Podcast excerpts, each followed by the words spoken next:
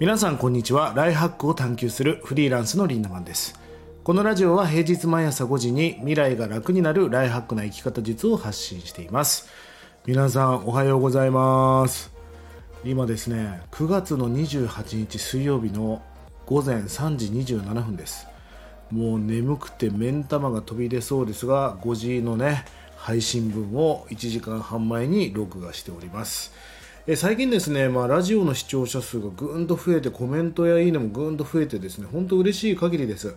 あの皆様からリクエストをいただいてまして Spotify とか Podcast でも聞けるようにしてくれないかというリクエストが入っていまして、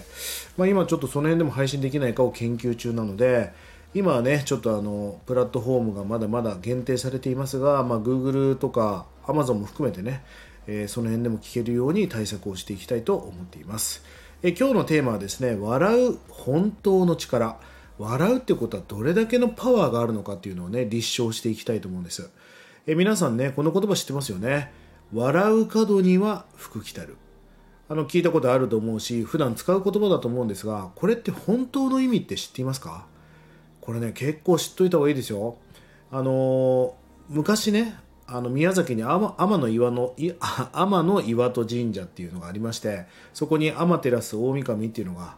えー、なんかその怒ってたそうですね。もうみんな悪いことばっかしてみたいもう知らんって言って天の岩戸なので岩の扉を閉めてもうわしは知らんぞって私は知らんぞって言って中にこもっちゃったんですって。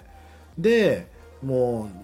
うみんなが「すいませんでした」って言っても謝っても出てこない。何をしても許してくれなかった。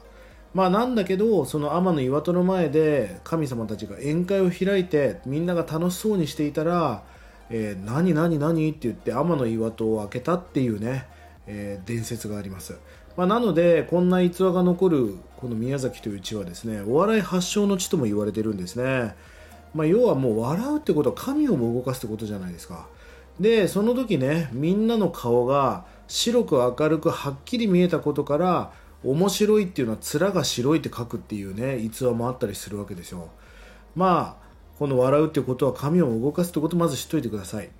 でさなんか泣いたり怒ってる時って呼吸ってどうなってます？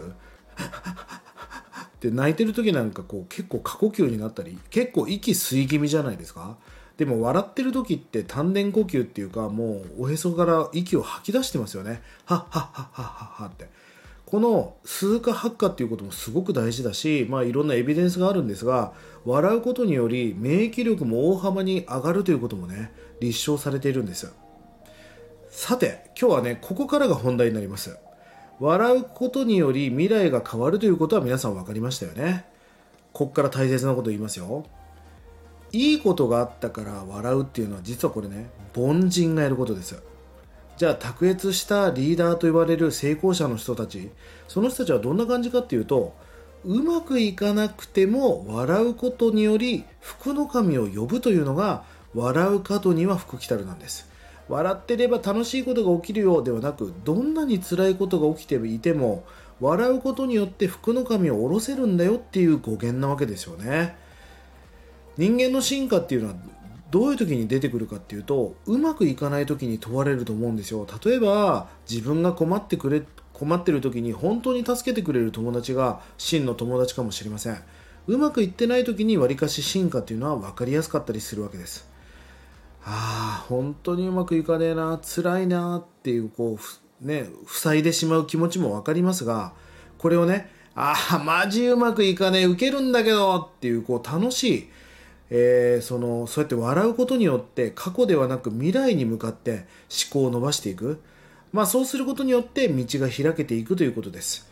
えー、笑いには道を開くね切り開く力があります。とにかく大切なことはうまくいってない時ほど口角を上げてね。あとさドレミファソラシドって音階があるじゃないですか。このソの音で話すとめちゃくちゃいいんですって。ドレミファソ。皆さんこんにちはリンダマンです。結構高いですよね。このソの音っていうのがホスピを上げていくため、え周りの空気を良くしていくために重要なんです皆さんおはようございます。って言っても低いですよね。おはようございます。っていうこのソの音で喋ると空気を一変することができるそうです。とにかく皆さん笑うことっていうのはすごい力がありますからこれからもじゃんじゃん笑ってね最高なライフハックをしていきましょう。1日30円で学べるオンラインサロンライフハック研究所。1年後の未来をより良くするための学びコンテンツが200本以上上がっています。ぜひこちらもご活用ください。それでは今日も素敵な一日をリンダマンでした。またね